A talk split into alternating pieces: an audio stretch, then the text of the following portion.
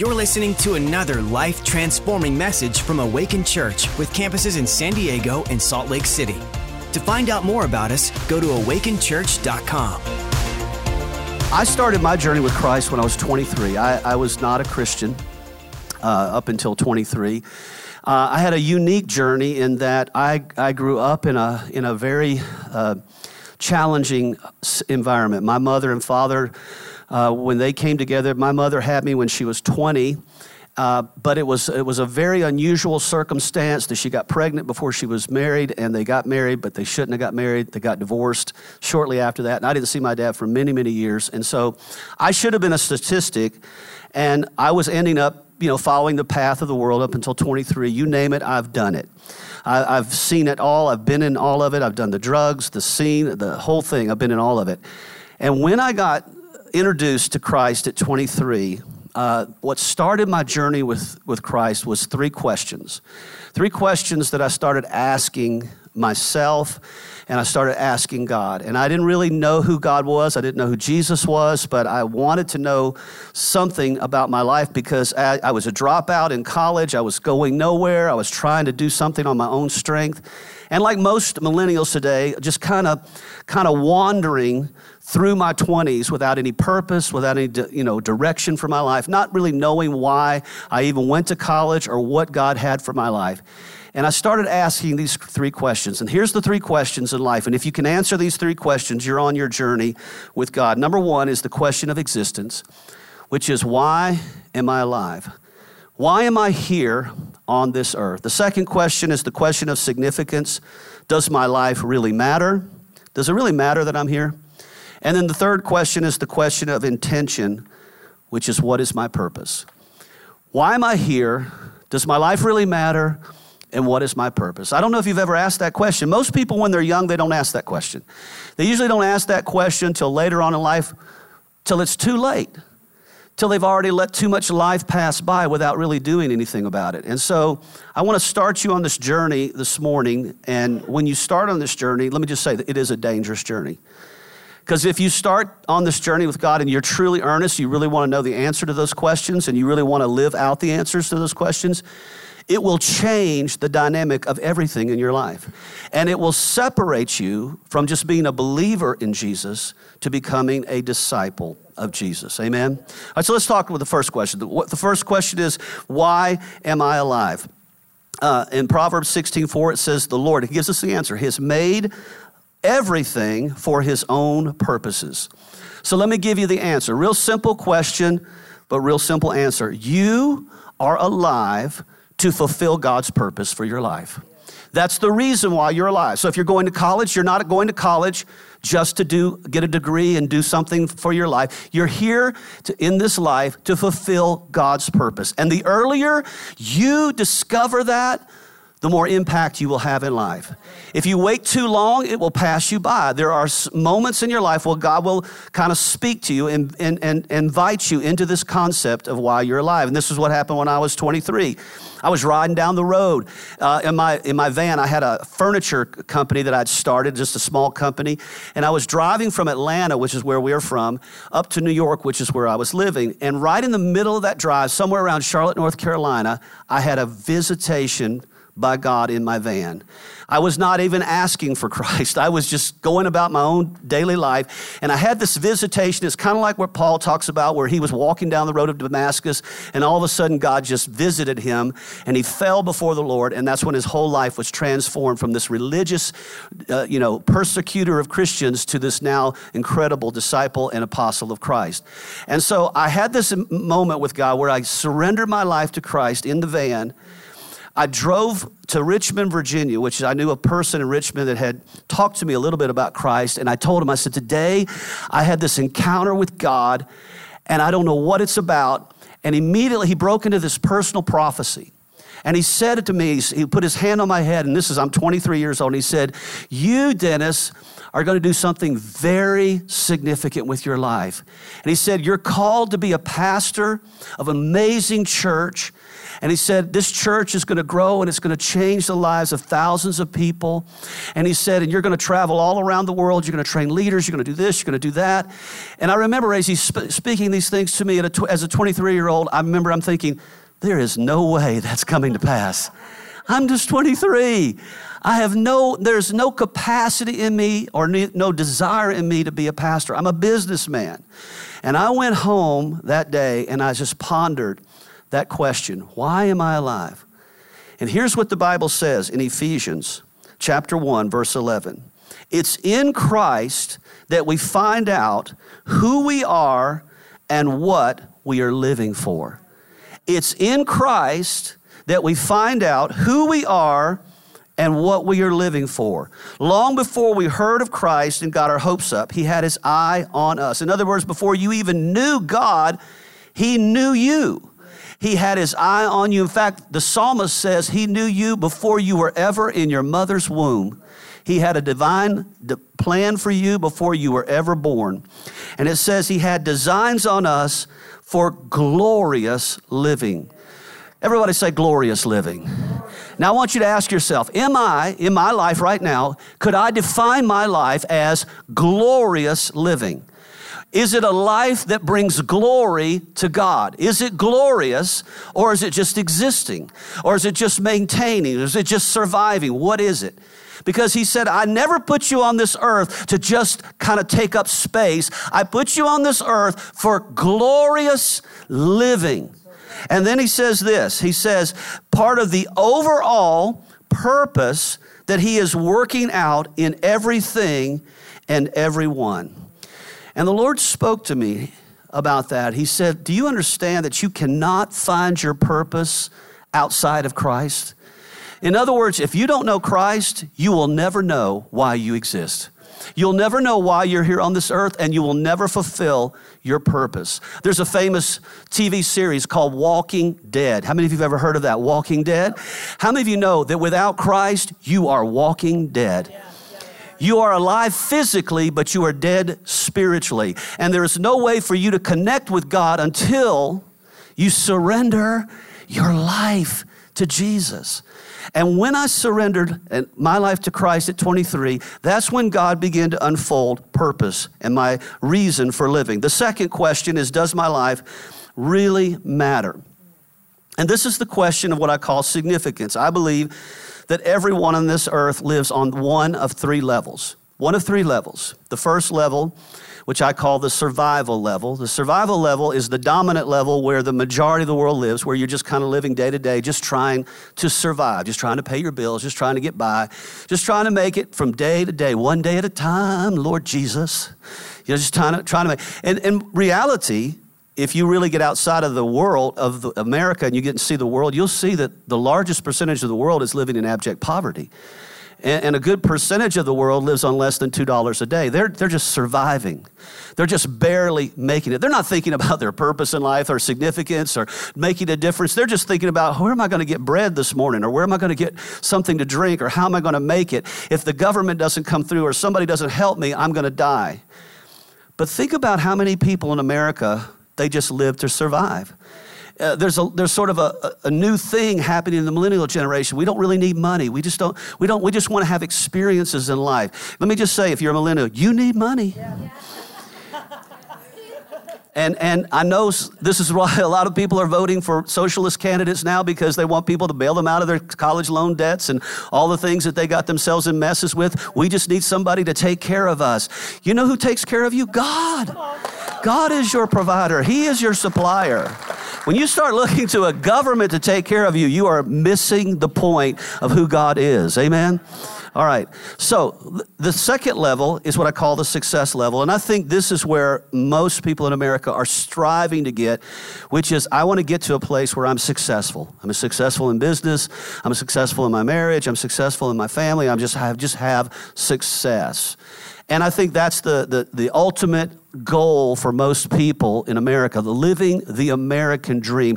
I want to just challenge you with the American dream. Can, could you ever think about is the American dream actually God's dream? When we think of the American dream, the American dream is the pursuit of happiness.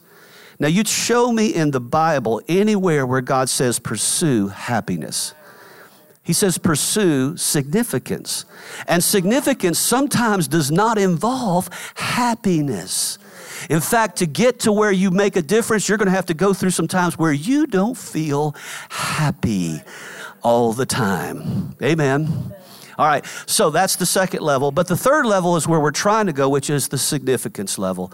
And this is where you shift from living for just yourself to now you begin to make a difference in the lives of others, where you start to think about others outside of us four and no more, where it's no longer just about me or my family or let me take a selfie or look at me on Facebook or Instagram, where it's really about how can I make a difference in the lives of others. Now, once you get to that place of significance, that's when you're starting to enter in to this concept of purpose. And the difference between a believer and a disciple is what level you're striving to live on. All right? All right, so then the third question is what is my purpose? And this is, uh, this is a statement. I remember I was riding in a car with one of my mentors, uh, Dr. John Maxwell, and he made this comment to me, and I remember writing it down immediately. I typed it in my phone. He says, You cannot help others define life until you define it for yourself. If you can't define it for yourself, how are you going to help others? Now, think about that just from a parent standpoint. How can you help your children start to define their life if they don't see their f- parents, their mother and father, have already defined who they are and what they're trying to do for Christ? Without a vision, the Bible says, My people cast off restraint. They, they, they basically lift off the restraints of the world. If you don't know where you're going, it really doesn't matter where you're going. You know, in Alice in Wonderland, when Alice is wandering around in Wonderland and she finally comes upon the, the Mad Hatter and she says, Which way do I go? Which way do I go? And the Mad Hatter says to Alice, Well, which way are you going? And she goes, I don't know which way I'm going. And he said, Well, then it doesn't matter which way you go. If you don't know where you're going, it doesn't matter which way you go. If you don't know where you're going, it doesn't matter what kind of degree you get in college, it doesn't matter what job you have, it doesn't matter what you do with your life. If you don't know where you're going, it doesn't matter. But if you define where you're going, why you're here, what you're supposed to be doing, then it matters. Then you become a little bit more serious about life. All right, so I'm 23. I'm trying to figure out my purpose in life, and the Lord takes me through a process. I'm going to take you through that process. And this process, if you'll follow this process, it will change your life. The first step in discovering your purpose, this is the first thing. How do I discover my purpose? You write this down if you're taking notes that purpose begins with a cross experience. With a cross experience. All right, so again, remember, Jesus is on the earth. He's walking through the earth. It's an amazing story. I mean, the reality of Jesus is hard for us to wrap our head around. Is this is a man who only lived 33 years on the earth. He was, he was 30 when he started his ministry, and he was 33 when he went to the cross. So for three years, he did ministry on the earth in one nation, the nation of Israel, primarily in Jerusalem. He never left that nation, never visited any other country, never marketed himself on Facebook or Instagram. He was never known famously around the, uh, around the city as somebody famous. And yet, here we see this man at 30, 30 years old to 33 so changed the world that here we are, some almost 2,000 years later, a billion people following him. The, is larger than any other religion in the world. Now, what was it about him that in that short period of time that caused such a dynamic transformation of a few people that then transformed many other people? He told them this. He said, If you're going to follow me, you're going to have to take up your cross. So I'm going to read out of Luke chapter 9, verse 23. Here's what he said Whoever wants to be my disciple must deny themselves and take up their cross daily and follow me. For whoever wants to save their life will lose it, but whoever loses their life for me will save it. What good is it for someone to gain the whole world and yet lose or forfeit their very self? So here's how the Lord started talking to me about this. He said, I'm 23 and I'm sitting having breakfast one morning. And I'm just minding my own business. I, my goal was to be successful. I told all my friends I'm going to be a millionaire by the time I'm 30, and I'm going to do this, I'm going to do that, I'm going to do this, I'm going to do that. Anytime you lead out with I, you're in trouble right there. I'm going to. And so I'm sitting there having breakfast. I'm just a brand new Christian, just eating Honey Nut Cheerios. I remember it very specifically that morning.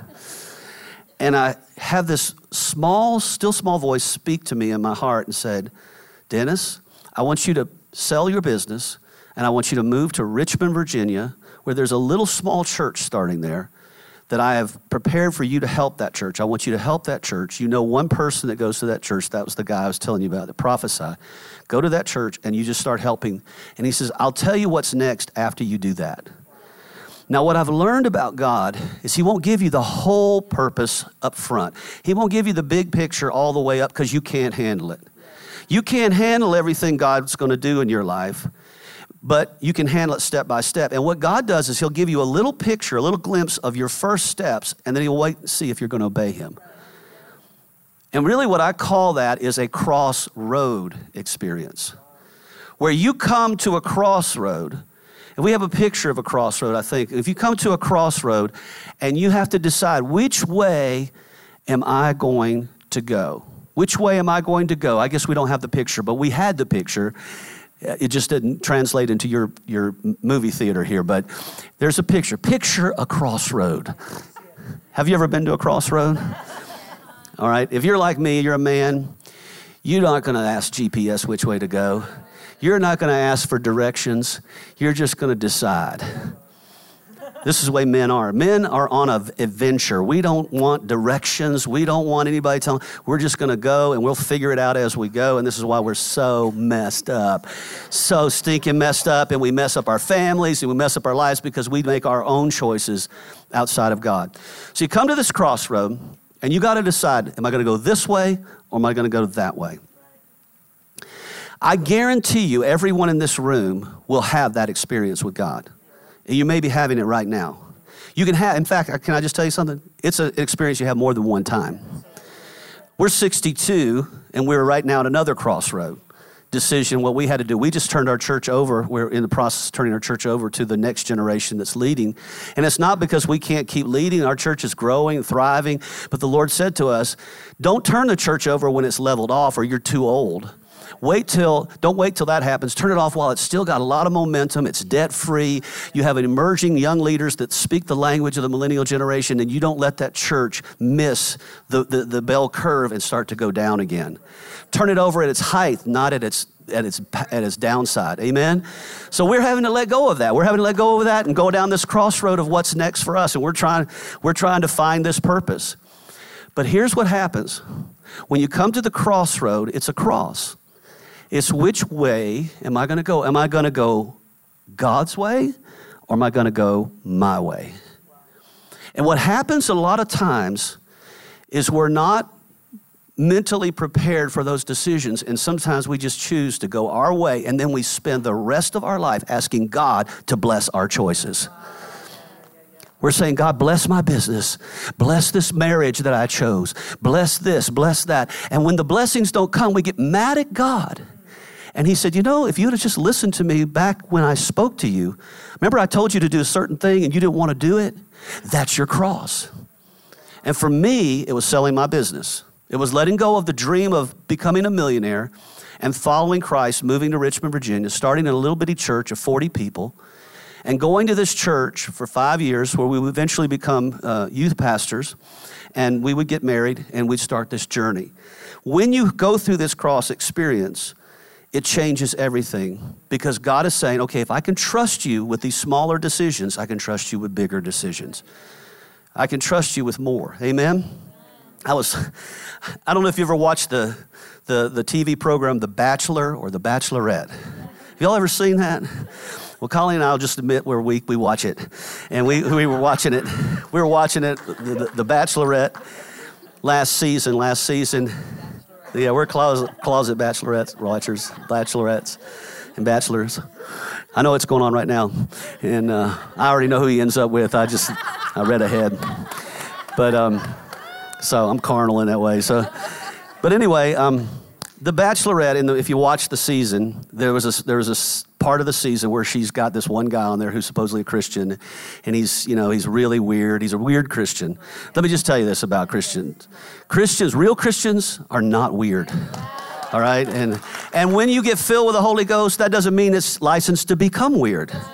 The Holy Spirit is not weird, okay? Just so you know that. Just be, I'm, I'm filled with the Holy Spirit, but I'm not weird, okay? And so, anyway, this guy was really weird, and he was talking to her about, you know, he would never date her if she was ever with another guy, blah, blah, blah. And then she comes out and she says, Well, I slept with the, who currently is the bachelor, I slept with him in the windmill. We had sex four times. All right? And, and this is what she said at the end. This is what she said at the end. And Jesus still loves me. Remember that? Have you heard, remember that? Jesus still loves me. I had sex four times in the windmill with a guy I barely knew, and I'm a Christian, and Jesus still loves me. Okay, let me just tell you where, where I have a problem with that. Now, now, there's the truth. Jesus still loves her. Yes, he does. But there's a difference between Jesus still loves me and Jesus is for me and what I'm doing with my life. He's, he's supportive of what my decisions are. And what's happening in America right now is there's a whole new brand of Christianity that's starting with Jesus loves me in re- regardless of what I do, regardless of my choices and my decisions. And that's true. But you're never going to live your life filled with purpose if you think like that. You're never going to live your life if you think. All right, and so here's what the Lord said to me He said, Cross experience is simply a subtraction and an addition equation. He said, What most people do, in, especially in America, is they add Christ, but they forget to subtract self. Yeah, wow. Did y'all hear what I just said? They add Christ on top of themselves instead of losing themselves. And so they try to build their life from the foundation of self and then just add a little dose of Christ on top of it and claim grace, grace. God overlooks all these stuff I'm doing. And, and, and the fact is, God, yeah, God has grace for those who repent of their sins, turn from their wicked ways, and go back towards God. Not to people who continue down the path of their own way and their own will, and then say, God bless me, God help me, God bail me out, God do miracles in my life. Are you following me? All right, so it's simply, a, simply an equation of subtraction and addition. You add Christ, but you subtract yourself you have a cross experience. The second thing is purpose is conceived through a holy discontent. Now, over the last few years, I've noticed a real shift in America, particularly amongst the millennial generation, of kind of living for causes now. And the new religion that has now emerged in the younger generation is not Christianity, it's social justice. And social justice has taken the place of Christianity as a movement in the hearts of young America, and they find causes such as Black Lives Matter, the LGBT movement, uh, immigration, uh, you know, laws, things of that nature. And, and there's a whole shift in our nation that's moving in that direction. And, it's, and, and the reason is, is because young people are trying to find purpose. They're trying to find a reason for their existence. And so they find a cause and they get involved in a cause. And I'm not dissing any of those causes, I'm not speaking negative against any cause. What I'm trying to get you to understand is that when God puts something in your heart, it's called a holy discontent, where you start to realize there's something that's going wrong in this world that God has put a burden in my heart to make a difference in, to change, to change. All right, so let me ask you what's your holy discontent? Have you ever sat down and thought through what's really bothering you about what's going on in this world? And then thought through it to the point of what am I going to do about that? What am I going to do that's going to make a difference in that situation?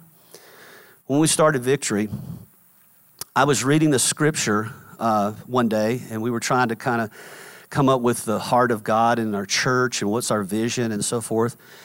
And the Lord took me over to the book of Acts, chapter 1, in verse 8. And I'm, and I'm reading through this, this, this, this one verse, and the Lord says to me, He said, Before you read this verse, He said, I want you to take heed on this verse. He said, These are the last words that I spoke before I ascended into heaven. These are the last words. Now, I want you to think about this. The last words that God speaks before he dies on a cross and goes to heaven. All right? He's about to say this. So I'm, I'm paying attention, and here's what he says. And he says, But you shall receive power when the Holy Spirit has come upon you. Now, I don't know about you, but I grew up in churches that never even talked about the Holy Spirit. That's a sad thing, isn't it? What a sad state of affairs when you have a church, you go into church all your life and never hear anything about the Holy Spirit. You hear about Jesus, you hear about Father, but what about the Holy Spirit? Well, the Holy Spirit, I don't know about the Holy Spirit. He's kind of out there. I don't know what he's talking about all these supernatural things. That doesn't make sense to my natural mind, so I'm just going to shut that down. I'm going to take all the supernatural things and make them natural. And then I'm going to make this statement oh, they all passed away when the apostles died. That's one of the greatest heresies in the body of Christ today that the supernatural how many of you know the supernatural has not passed away? God is a supernatural God. He's still healing people, He's still delivering people, He's still doing miracles.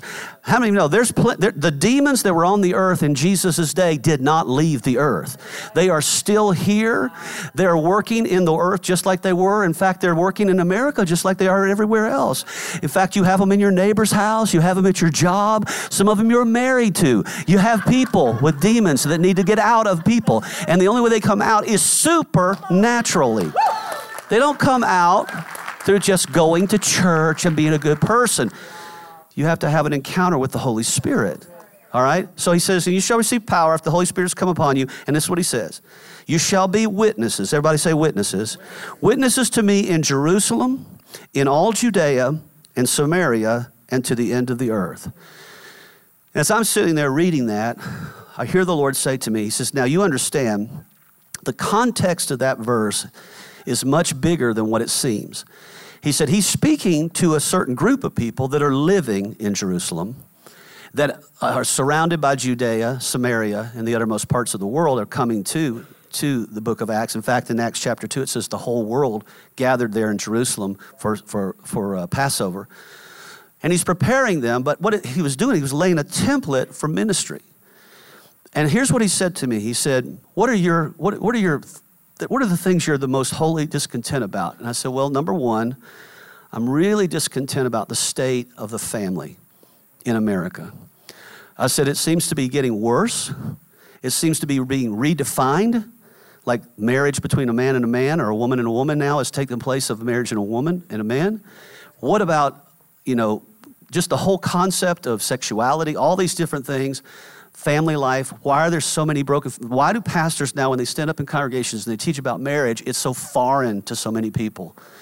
Why are so many people going to church but still living together and never committing to marriage? Why are there so many broken marriages, divorces, children growing up in broken homes, abuse, all those kinds of things? And he said to me, That is your Jerusalem. He said, That's your Jerusalem. Jerusalem is your home, your family. He said, It doesn't do any good to reach the whole world if your family is not being reached and being touched by God. So he said to me, Build your church in such a way that you're always healing and restoring and building strong families. Then he said, What else is a holy discontent? I said, Well, it really bothers me that I live in Atlanta and we have thousands and thousands of churches. We have 45 mega churches just in the city perimeter of Atlanta. It's a massive church city. And yet, our communities around the churches are not being impacted by the church. Every Sunday, they see the crowds of people waffle into the church, have their church experience, and go home and check off their box. And nothing is happening around the church that is saying the church is affecting this community. And he, and he said to me, That's your Samaria. I mean, that, that's your Judea. Your Judea is your community. And he said, I put a church in a community to transform it, not to blend into it, not to have a nice building in it, but to actually impact it so that you change the community around you. And so we have thousands of people in our church that are out every week doing something in the community. We've started healthcare centers. We've started pregnancy uh, centers for people who don't want to have abortions. We've created all kinds of ministry for the homeless. We have ministry to strippers. We have ministry to the gay community. We have all kinds of ministry in the church that when people come in, it's not just going to church, it's being transformed. Then he said, Samaria. And I thought, what do you mean Samaria? And then the Lord said to me, Who were the Samaritans to the Jews? He said they were the other culture. They were another culture that they didn't mix together because they were, they were not of the same mindset or mind culture. And he said, if you read in the Bible in Acts 2, he said, All the nations of the world, when they gathered together in Jerusalem, the Holy Spirit came down. And he said, The New Testament church was not born out of an all white congregation from Salt Lake, U City, Utah, or an all black congregation, or an all Hispanic congregation, or all Asian. There's no such thing in the Bible as an Asian church, a black church, a white church, a Hispanic church. There's no such thing as that. And yet, Martin Luther King said this in 1968, and it's still true today 85% of churches in America are one race only. Now, what does that say to an emerging generation that is mixing with each other, going to school with each other, and interacting with each other, and then they look at the church as a one race only, secular, secularized, segregated congregation? Does that make sense? And so the Lord said, You're to be a church that reconciles culture. And we started on our journey 30 years ago we now have 142 different nationalities in our church. It's the most multicultural church in America. Nothing's even close. Every Sunday, every Saturday night, you see this multi, it's like the world gathering together on the weekends and coming together. How many of you know when God's involved, He can break down all the cultural barriers, all the racial barriers, all those things. And then finally, thirdly, uh, fourthly, He said, reach the whole world and this is huge for every church. And the Lord said, what is, What's your burden? I said, My burden is for the, the incredible poverties of the world. I just, I, when I go to third world, I just can't come back and be the same again. We have to do something with the resources we have in America to change the world. So we made a dedication in our church to give 20% or more to missions every year for the rest of our life as a church. And I, and I heard the Lord say, I want you to set a goal. I said, our goal is 100 million, but by the time we retire from the church, 100 million. And last, last week we celebrated 30 years. We've sown $70 million into missions over those 30 years. Now, why do I say that? Purpose is born out of a holy discontent. And you've got to, you've got to allow yourself to feel the pain of other people for you to really get that discontent. It's very hard when you're comfortable in life to allow yourself to go there and feel the pain of others. But once you allow yourself to do that, it will motivate you to do something to make a difference in the lives of other people. Amen? And then finally, as God began to close this out with me, He said, Purpose is activated when you step out in faith. And the thing that the Lord said to me, I remember sitting in a leadership conference back when I was in Bible school. And Dr. David Yonggi Cho, who is the pastor of the largest church in the world at the time, had 850,000 members in Seoul, Korea. He made this astounding statement to me that I never forget. We were just young, going to Bible college, hadn't even started the church. And he said, One common characteristic of every great leader in the Bible and every great leader in the church world today is they all carry the gift of faith. He said they all have different personalities, different styles of ministry, different emphasis in their churches, but they all have one common characteristic they have the gift of faith. And he said, This is what separates believers from disciples, is how much you allow your faith to drive you versus your circumstances, versus your feelings. You know, the Bible says in Hebrews 11, verse 6, without faith, it is impossible to please God. For he that comes to God must believe that he is, that he's God, and he's a rewarder of those who diligently seek him. What we've discovered in our church is that when you function by faith, and by the way, at some point, you're going to have to come out of this building and you're going to have to step out in faith and buy a building. You're going to have to step out in faith and give money. You're going to have to do this. Uh, and here's what happened to me. This is what happened to Colleen and I when we were 48 years old. We're 48 years old. This is what, uh, 14 years ago. We're 62 now. Colleen will be 63 next month. She'll be one year older than me. I married an older woman. Colleen, stand up for just a moment. I want people, I want people to see what God looks like on 62. Come on, stand up. Just stand up. Just stand up. Come on. Tell me, tell me, tell me that's not a God. God thing right there. 62 is the new 40. Y'all know that, right? For all of us that are 60. Well, we're 48, and, and we were in a building program just like you're in. Just like you're in. We were believing God for paying off our debts and everything, and we were just like your pastors. We were saying, What can we sacrifice? And I'm up in my office. And I read this book called The Blessed Life by Robert Morris. Some of y'all have read that book. It's a dangerous book. It costs you a lot of money if you read that book. He talks about giving away cars and houses and all these kind of things. And, and, he's, and I hear the Lord say to me, He said, Could you give away everything? Everything you have, could you give it away? Like all your money. And I remember he said, Lord, remember when I was young, one service, I was 20 something years old, I gave away everything. I emptied my checking accounts. He said, How much was that? I said, ah, oh, It was about a $1,000. He said, What about now? You're 48. Can you give it away again? Now, how many of you know when you're 48, you got more than $1,000? You got 401ks, you got savings accounts, you got investments, you got different things like that. And so I said, Lord, I don't know if I could do that.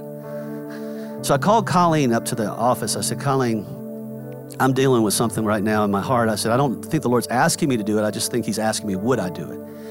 And so I said, What do you think about giving up all of our money or everything that's in our checking account, everything that's in our savings account, all of our, our retirement account, we'd have to cash it in, pay the taxes on it, and give what's left over. What would you think about that? And starting over at 48. And I'm thinking, surely Colleen's going to talk good sense into me. And here's what she says Let's do it. I said, Are you kidding me? So I wanted a third opinion, so I called my daughter up, who was about 13 uh, or 12, something like that. And I said, What do you, th-? now, Lauren, you understand what I'm saying here.